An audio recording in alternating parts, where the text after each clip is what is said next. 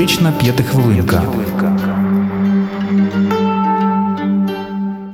Ми часто та багато говоримо про токсичні відносини, чого вони виникають, до чого можуть призвести та як їх завершити.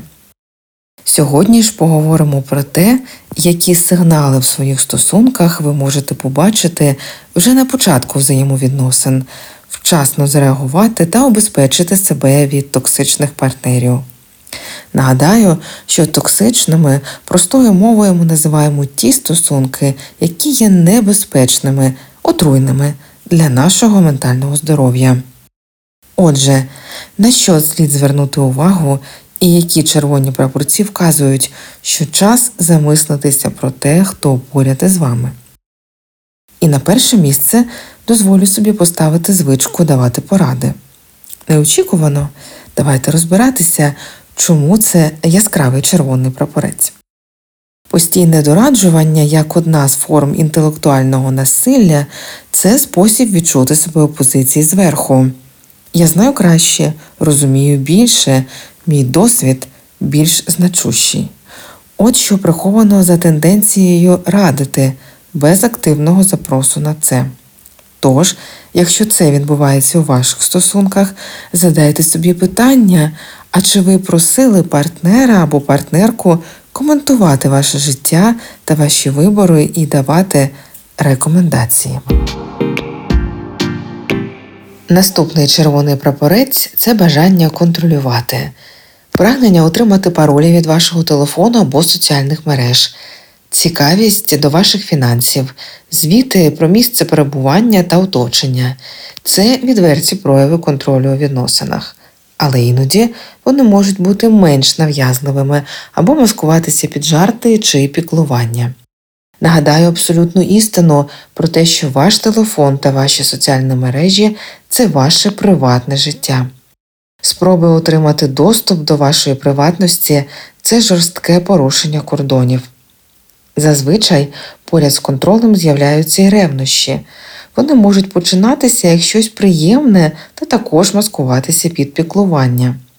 Проте нервування через те, що ви проводите час не з партнером, з кимось іншим, нав'язлива цікавість до вашого життя поза стосунками та емоційні реакції на час, який ви проводите не з близькою людиною, спроби нав'язати стиль одягу, коло спілкування і, врешті-решт, стиль вашого життя це ознаки токсичних відносин.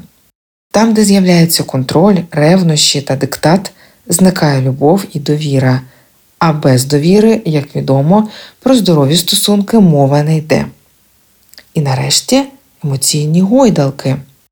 Спотворене уявлення про стосунки, нав'язані нам засобами масової інформації, кіно та літературою, часто створюють образ відносин як чогось нестабільного, емоційно складного і занадто інтенсивного. Тож поява емоційних гойдалок у стосунках часто сприймається як ознака сили почуттів та нібито сили самої любові.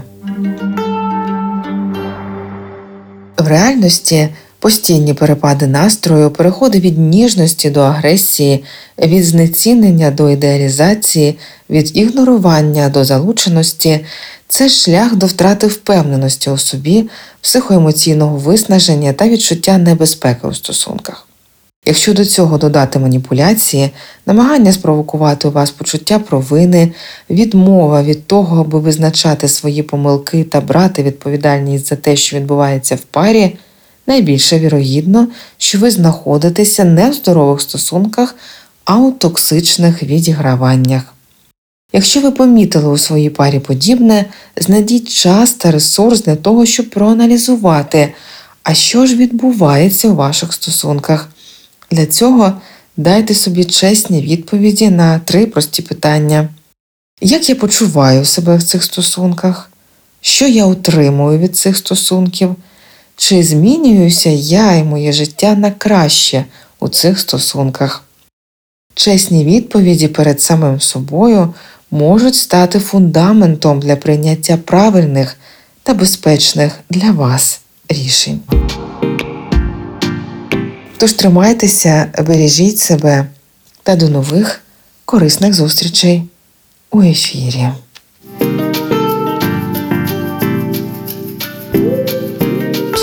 Терапевтична п'ятихвилинка.